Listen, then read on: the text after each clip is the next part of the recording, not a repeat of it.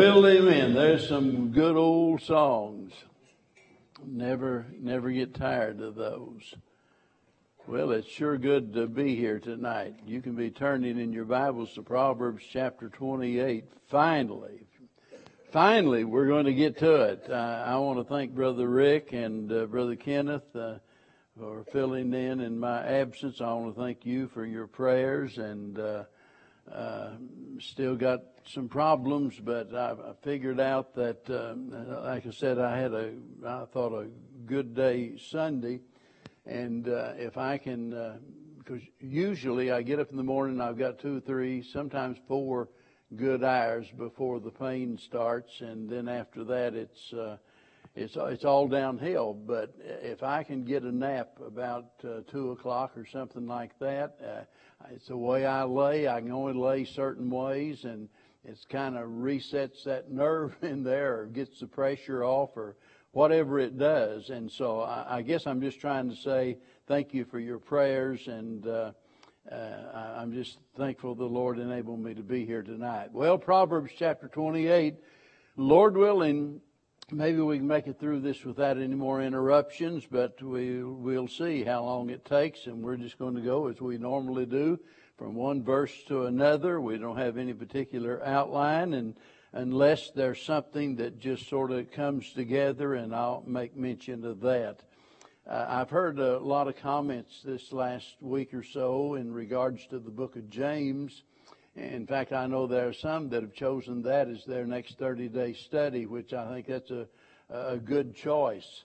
And, and I've often said, it's something I heard probably a long time ago, but, uh, you know, James is sort of like the New Testament Proverbs. You know, it's not made up of Proverbs or anything like that, but it deals with such practical issues.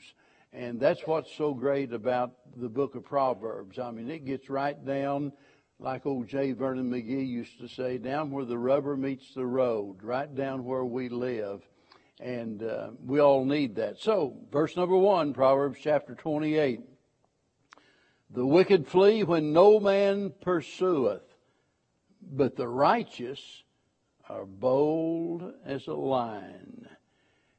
Now, the first part of this naturally reminds us uh, of a guilty conscience and the fact that a guilty conscience produces fear. In, other words, sin condemns whenever there's no one accusing. I'll never forget years ago, and I can't remember the details of it, but someone decided that that they were going to write a, a letter to, uh, I think it was like the 10 richest men in New York or Chicago or something like that.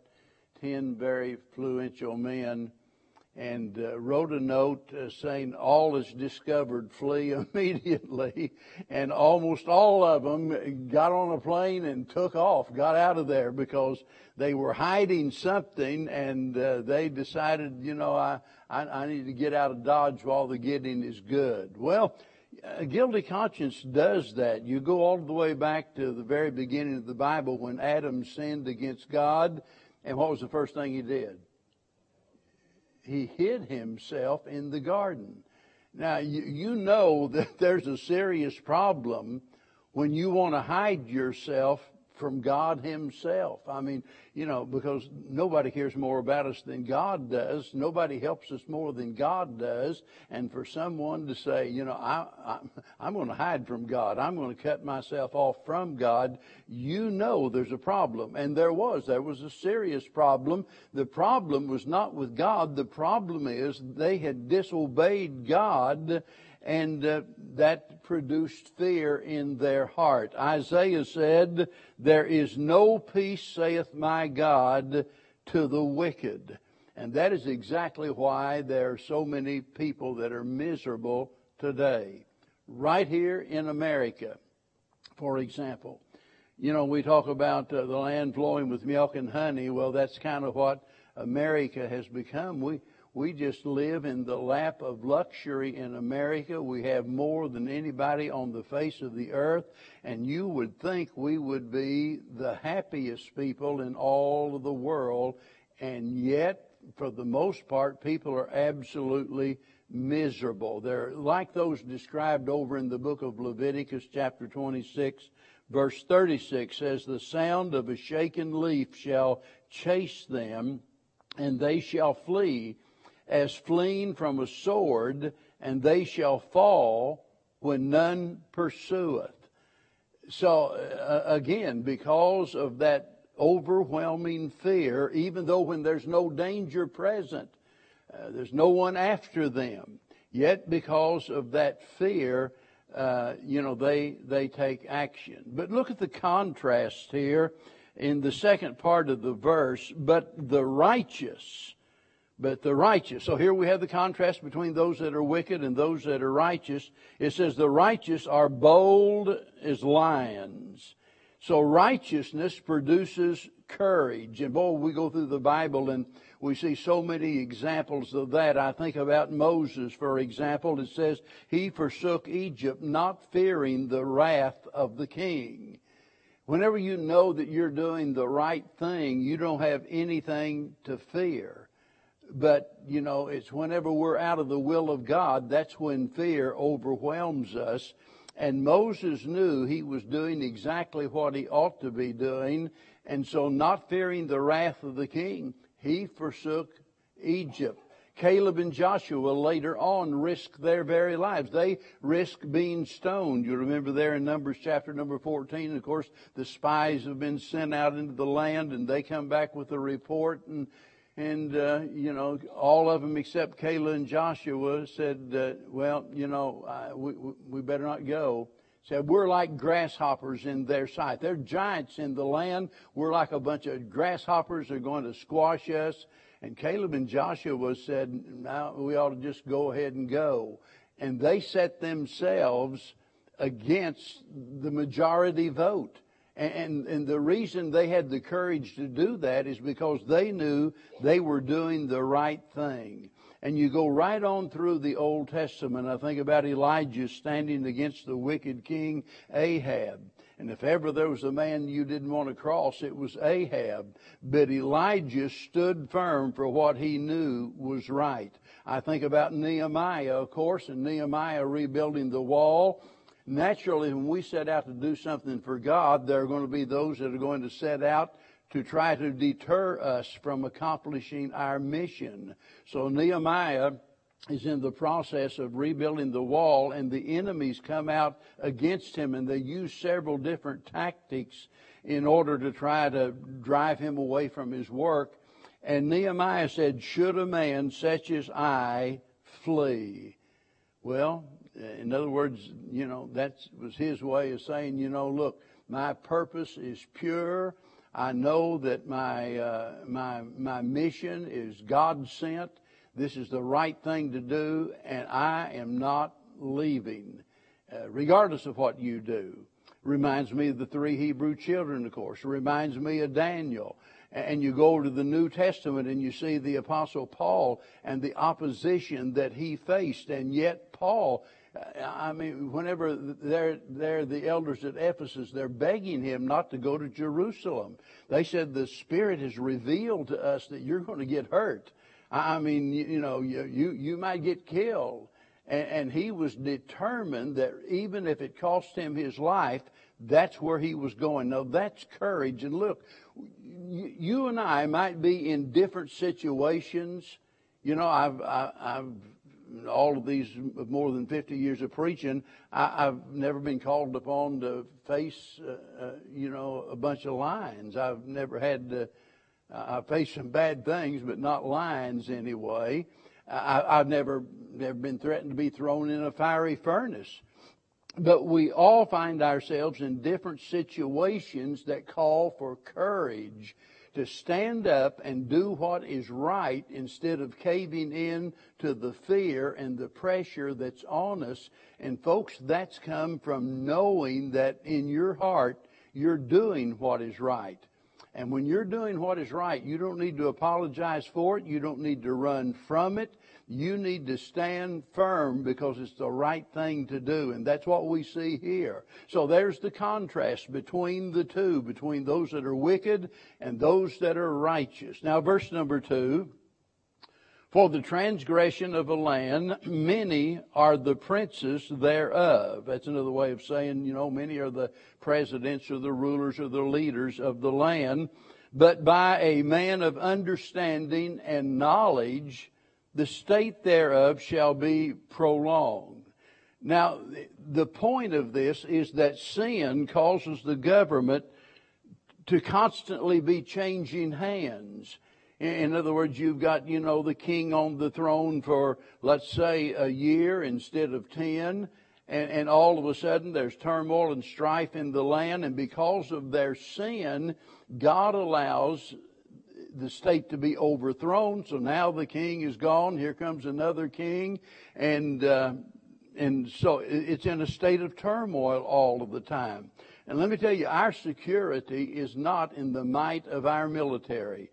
Our military is very important to this country. It's important because of the fact that we ought to do what we can, what common sense would tell us in order to protect ourselves. But all of the protection in the world is not going to help us when our lives are contrary to the Word of God. So stability in government is the result of righteous living. And, and notice what he says here. Here's the contrast but by a man of understanding. Now, in the first part, we're talking about having many different leaders because there's been all of this turmoil. The government is changing hands. But now we're talking about a singular individual, a man of understanding and knowledge. The state thereof shall be prolonged. And so consequently, there is uh, peace and prosperity in the land. This man is enabled to rule for a long time, all as a result of the fact that he has understanding and knowledge. You know, um, most of us, most of us get so irritated with politics, and for good reason.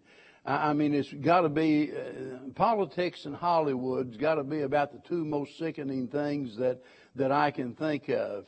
But the fact of the matter is this is why we need, we need to vote wisely, pray fervently, and, li- and live righteously. Vote wisely, pray fervently, live righteously. Because there's a lot depending upon the actions of God's people in this country. And you might hate politics, but you better take it serious because there, there are those that beyond any shadow of a doubt want to do everything in their power to destroy the America that you and I know. There's no doubt about that. And that's why we've got to vote wisely. We've got to pray fervently. We've got to live righteously because if we don't stand up for what's right, you better believe there are those that'll come in and they'll, they'll change everything. And, and, and by the way, that can happen almost overnight. And that, that's the scary part of it. A lot of times we think well, it's going to take absolutely years for something to happen, and uh, it, it, it can change overnight. And so we need to take this as a serious matter because our national security depends upon, upon the understanding and the knowledge of the people that we put in office because, you know, it, look, it's our choice. It's our choice. And we can't put the wrong people in office and then sit back and say, well, we're going to have a prayer meeting pray that God spares our nation, which leaveth no food. Now, whenever you think about, of course, we here, you know, here in Houston, we know all about sweeping rains, don't we?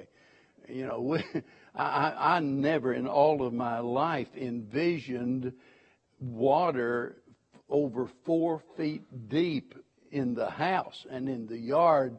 And, and since we've moved back in, I've stood out there in the backyard and looked and just trying to imagine that much water. Uh, it's it's amazing, and and the things that we have worked for, and the things that we have built, I, I mean, a storm can come in and take all of the that that away in a heartbeat. When I pastored in Tennessee, and, and of course back there it was a agricultural area. I mean, people depended upon the, their livelihood from the crop. And boy, you get a bad year, some bad storm or whatever it might be, a drought or whatever. And, uh, and, and they were always at risk of losing everything. So he's drawing a comparison here between that sweeping rain that just destroys everything, leaving people without any food. Notice, and a poor man.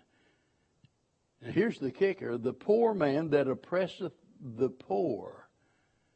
Boy, I look at that and it seems so strange because it, it, here he's talking about people, you know, who uh, who are poor oppressing the poor. Uh, or at least people who were poor and have now, you know, enriched themselves in some way, and so now they're in a position of authority or power or whatever it is, and they turn around and oppress the poor. Look, that's what happens when people don't know the Lord. When people don't know the Lord, then they don't care about anybody else.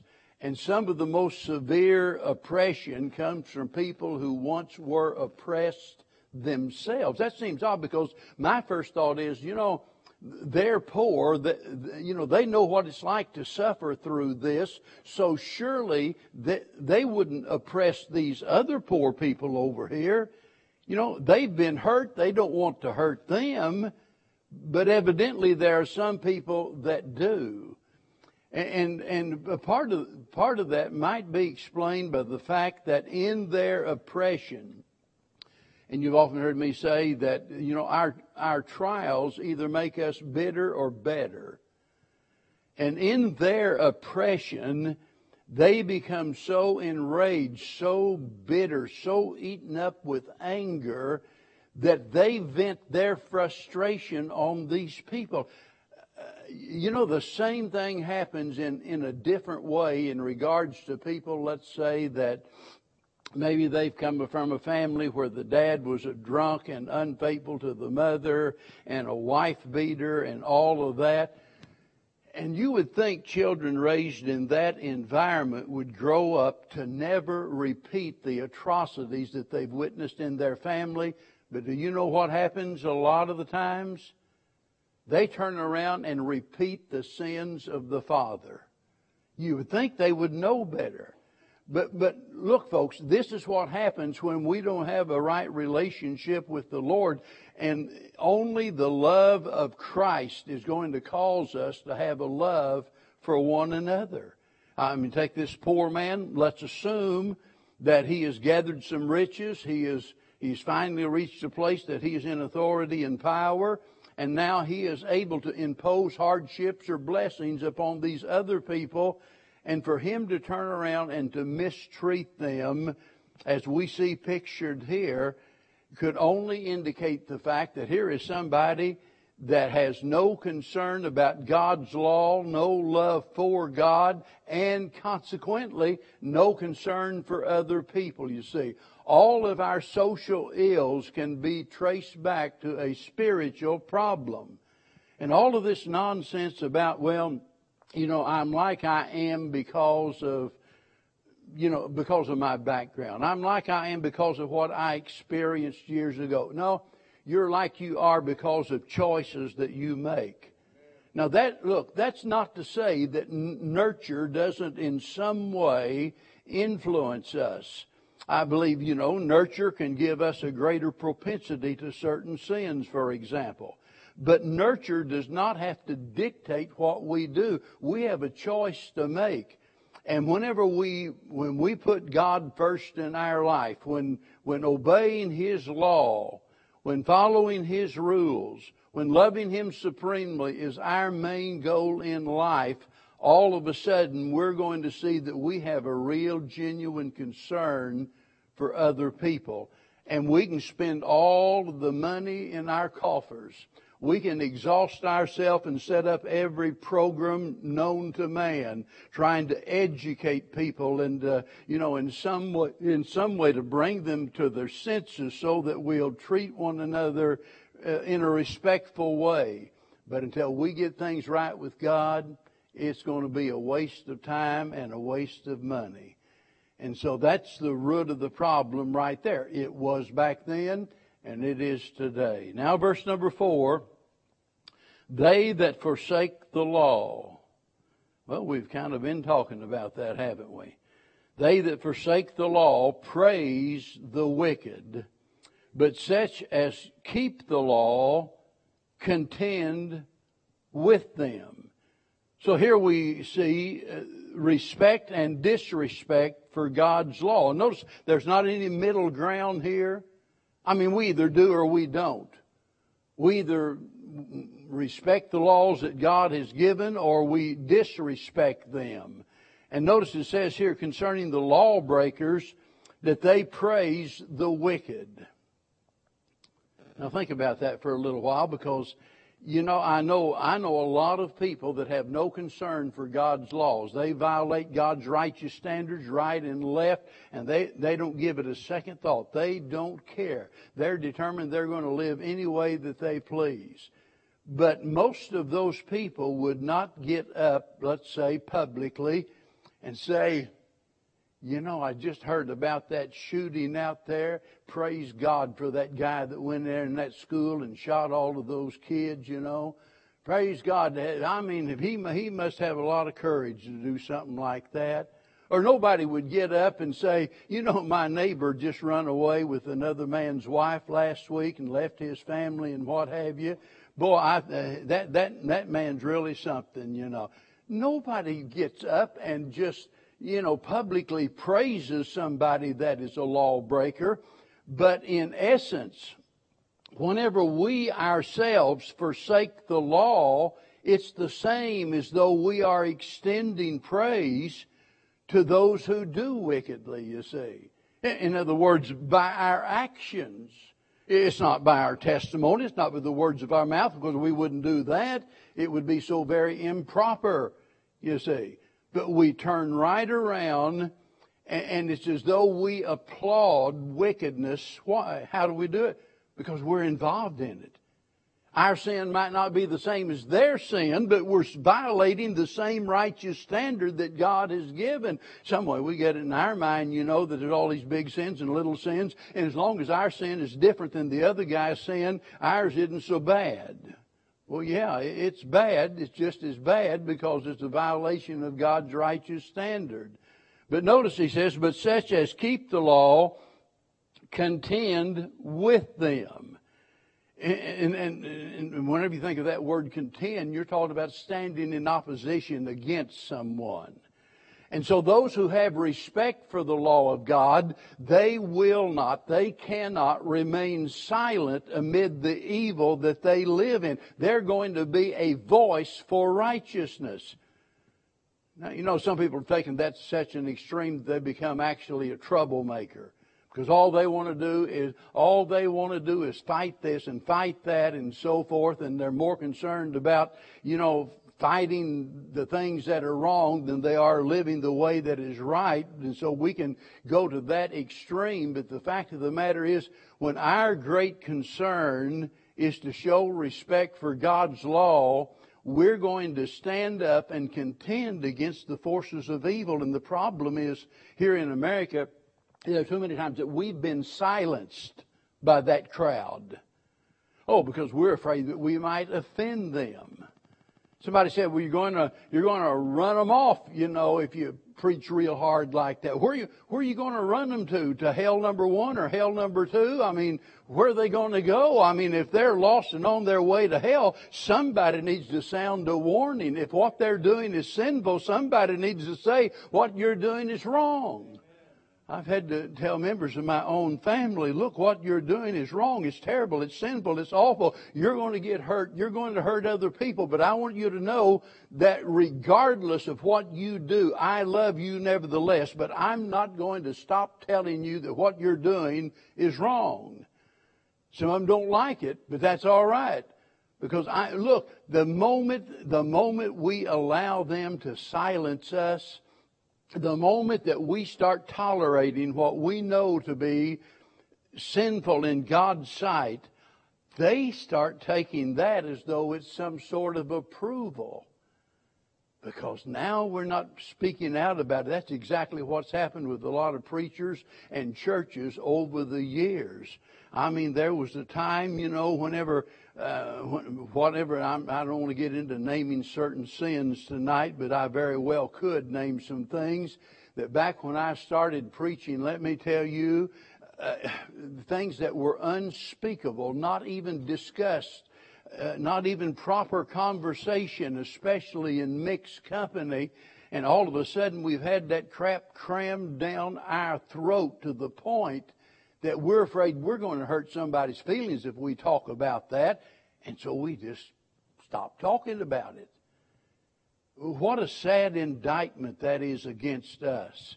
Notice, but such as keep the law contemn contend with them. With who? With those that forsake the law. So we need to ask God to give us the courage to stand up for what is right. But remember this, when you do, the Bible says speak the truth in love. That, that's the key right there. I wish I had uh, put that in practice the first year of, my, of being a pastor because I didn't. I, the only thing I was concerned about was speaking the truth, and I did. I mean, what I said was was scriptural, but I really didn't care who liked it or lumped it or why.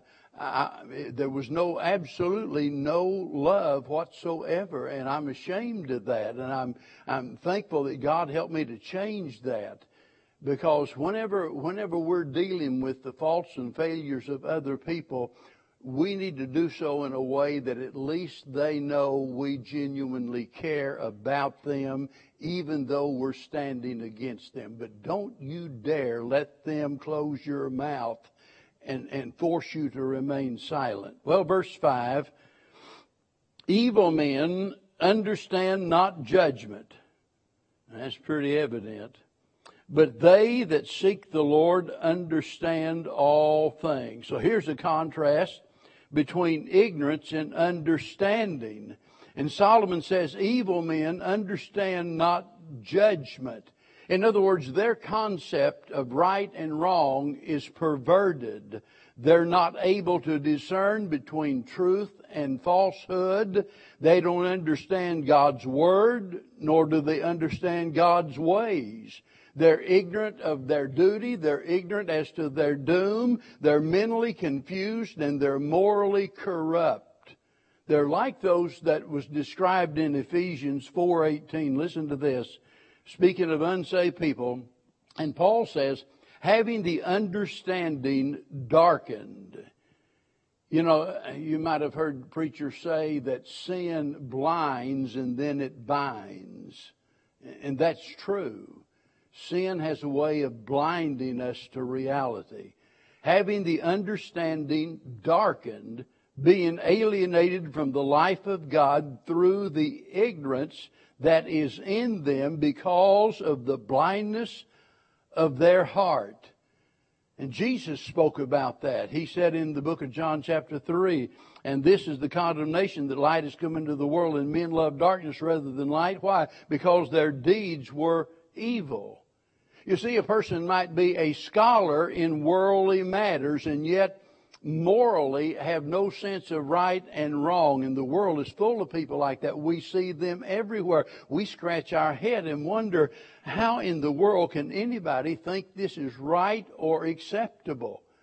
I mean, just, it's like, it's common to hear people say, well, common sense isn't common anymore. Boy, that's the understatement of the year. It's not common anymore. And you wonder why it is that people are, are so ignorant of things that are so important. It's because of their wickedness. It's because of their, their sinfulness. And, and when, it, when we turn our back on the light of God's Word, then we're going to walk in darkness, you see. And you can't educate a person out of that. You take the major universities today, and especially the Ivy League schools and so forth, that are so full of liberals. Do you realize there was a time that those schools were, were started as Christian universities? I mean, it's amazing when you look back and you see what has happened to them over the years. But that's what happens when all of a sudden unsaved people get in positions of leadership and now they are blind as to the truth and now they are educating a generation of people that are determined to be leaders in this country. People that have no understanding, you see. But look at the second half. They that seek the Lord understand all things. Now, I don't think for a moment that is to say they have the answer to every question. I don't think that's to say they have absolute knowledge of all things in that sense. But it's talking about they have an overarching knowledge, let's say, of human nature and how the world works and what God demands. In other words, they know what is morally right. And, and that, notice that's the result of those that seek the Lord. That's the, that's the real key to it. They seek the Lord. And I believe it was old Matthew Henry that says something to the effect that whenever, whenever man sets the glory of God as his main goal in life, you know, that's going to shape and fashion how he thinks and everything he does. And that is exactly right. Because when we are most concerned about the glory of God and the will of God, then the manner in which we live is going to demonstrate that. So he says, those that seek the Lord understand all things. So people are confused, and as a result of that, there's conflict. Why? Because people refuse to seek the Lord. That's the whole problem. Isaiah 53 6. All we like sheep have gone astray. We've turned everyone to what? His own way. So it's no wonder we end up in the ditch whenever we forsake the path of righteousness. Well, I think we can take one more tonight before we close. Verse number six Better is the poor that walketh in his uprightness than he that is perverse in his ways, though he be rich. You know, we live in a day where a lot of people think, you know, that being rich is the end of all things. If I can, you know, if I can just be rich, if I can live the right lifestyle of the rich and famous, if I can just get there, nothing else is going to matter, then I'll be happy, then I'll be successful. Well, not necessarily. This is reminding us that righteousness is better than riches.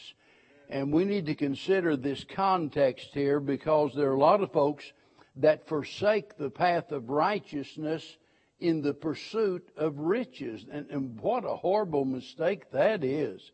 When you get home, go to 1 Timothy chapter number 6 and read verses 7 through 12. And that, that's that section that tells us the love of money is the root of all evil. And it talks about people piercing themselves through with many sorrows. Why? All because of the love of money, you see.